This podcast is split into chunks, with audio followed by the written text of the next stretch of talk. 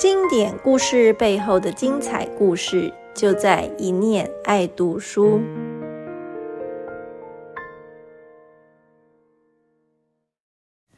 嗨，大家好，我是一念出版的小瓜。前面几集的 Podcast 我们已经聊过，我们可以在史坦贝克的这本《查理与我》里面看到旅人的心情。人狗情谊，还有美国当时的政治氛围和大众文化正在经历的变化。但是提到美国五零六零年代正在经历的变化，绝对不能漏掉的就是黑人的民权运动。史坦贝克在书的第四部 Part Four 里面呢，也描述到自己深入美国南方，来到纽奥良。去到抗议现场，亲眼见识白人群聚在学校外面辱骂一个要上学的黑人小孩。看完抗议现场之后，斯坦贝克又描述自己分别遇到一个开明的白人老人，一个畏惧的黑人工人，一个彻底的白人种族主义者，和一个积极想要改革的年轻人。透过这四个人。史坦贝克呈现出美国社会对种族议题的几种立场。其实，史坦贝克对种族议题的琢磨并没有很多。这整本书四十九章，种族议题只占里面的三章而已。所以，《查理与我》绝对不是一本专门在讲种族的书。但他厉害的地方在于，他不讲冠冕堂皇的话，不去说歧视的不对。也不去说谁对谁错，他做的是去描述，在这种黑人白人对立的社会气氛下，一个个普通的老百姓，不管是黑人、白人、激进、开明，这些人的面貌和他们充满人性的一面，他们的恐惧、委屈和恨意等等，让人读起来比较不像是读到说教文字那样。容易有共鸣，也比较容易把不同立场的声音听进去，所以这几章真的是很精彩。接下来这两集的 Podcast，小瓜要来为大家解说一下五零六零年代的种族议题在吵什么，黑人在争取民权的过程中有哪些重要的里程碑，这样大家在回头读《查理与我》的时候会觉得更有感。好，开始。第一个要理解的背景就是，一八六五年南北战争结束，黑奴解放了，也通过宪法修正案明文承认黑人就是美国公民，黑人可以投票，所以黑人就开始集会结社，开自己的店做生意，有机会受教育，也有机会参与政治事务，选上各种公职。但是实际上，南北战争打完后的一百年间，美国南方的黑人要真正行使自己的公民权、投票权，其实是困难重重的。毕竟，美国南方蓄奴已经有两百五十年的历史了。你要白人在南北战争结束一夕之间就改变观念，把原本当成是一个东西、一件物品的黑人，把他们当作是平起平坐的公民。你可以想象，那其实真的不是容易的事情。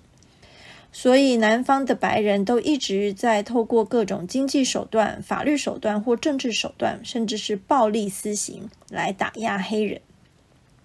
所以，这是第一点，也就是宪法说的很好听，但是实际上黑人没有获得那么好的权利。理想很性感，但现实很骨感。那到底有多不好呢？这就是我要讲的第二个重点。在一八九零年代，也就是南北战争打完后的二三十年，从一八九零年代到一九六五年，黑人的处境来到一个低点。南方各州开始公然立法实施种族隔离措施，也就是实施所谓的 Jim Crow Laws（ 吉姆克劳法）。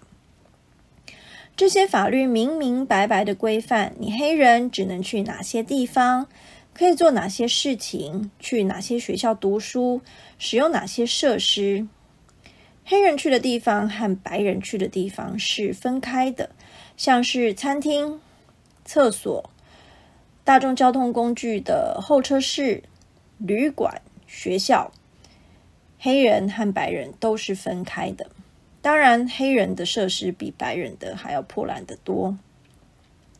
而且在这段期间，也课征投票税，要求投票人必须通过识字考试才能投票，还颁布了一个所谓的 “grandfather clause” 祖父条款，说你的祖父如果在一八五零年可以投票，那你就可以投票。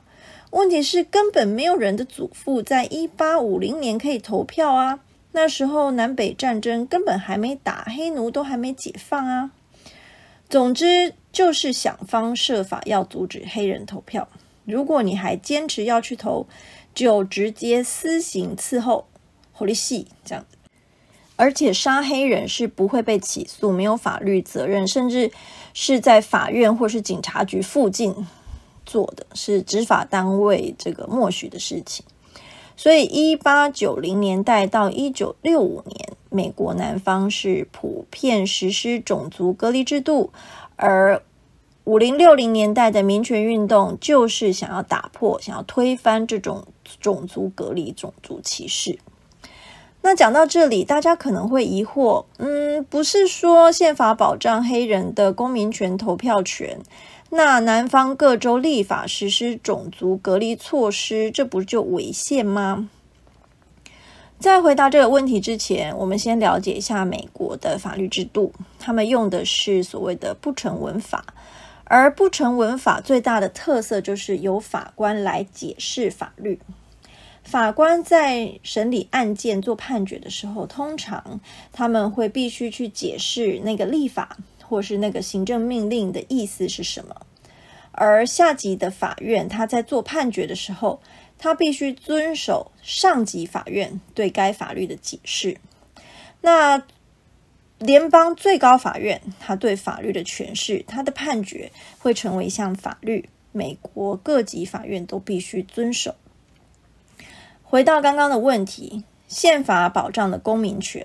可是，他并没有明确指出公民权是哪些权利，只是很笼统的告诉他们说：“哎呀，反正白人有的，你们黑人通通都会有啦。”但是，当黑人受到歧视去打官司的时候，最高法院的裁定往往会用某一种角度去诠释宪法，然后跟黑人说：“哎，这不在宪法的保障范围内哦，sorry。”那一八九六年就发生了一个非常关键的诉讼，叫做普莱西诉，就是诉讼的诉，诉弗格森一案 （Plessy v e r g u s Ferguson）。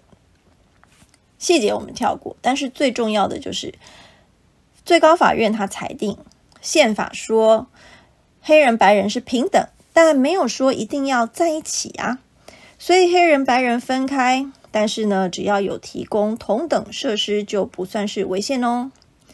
这个就是著名的隔离但平等原则 （separate but equal）。从此啊，就为种族隔离制度提供了法律依据了，开启了著名的1890年代到1965年的 Jim Crow period 种族隔离时期。好，这集小瓜先讲到这里。两大重点：一，黑奴被解放之后。在南方，美国的白人还是想方设法在打压黑人，黑人的生活普遍来说还是不太好过。二，十九世纪末到一九六五年，美国南方靠着这个隔离但平等原则，立法公然实施种族隔离措施。下一集我们会来看看五零六零年代的民权斗士做了哪些努力来推倒种族隔离的高墙，又遇到了哪些阻力呢？我们下集见喽，拜拜。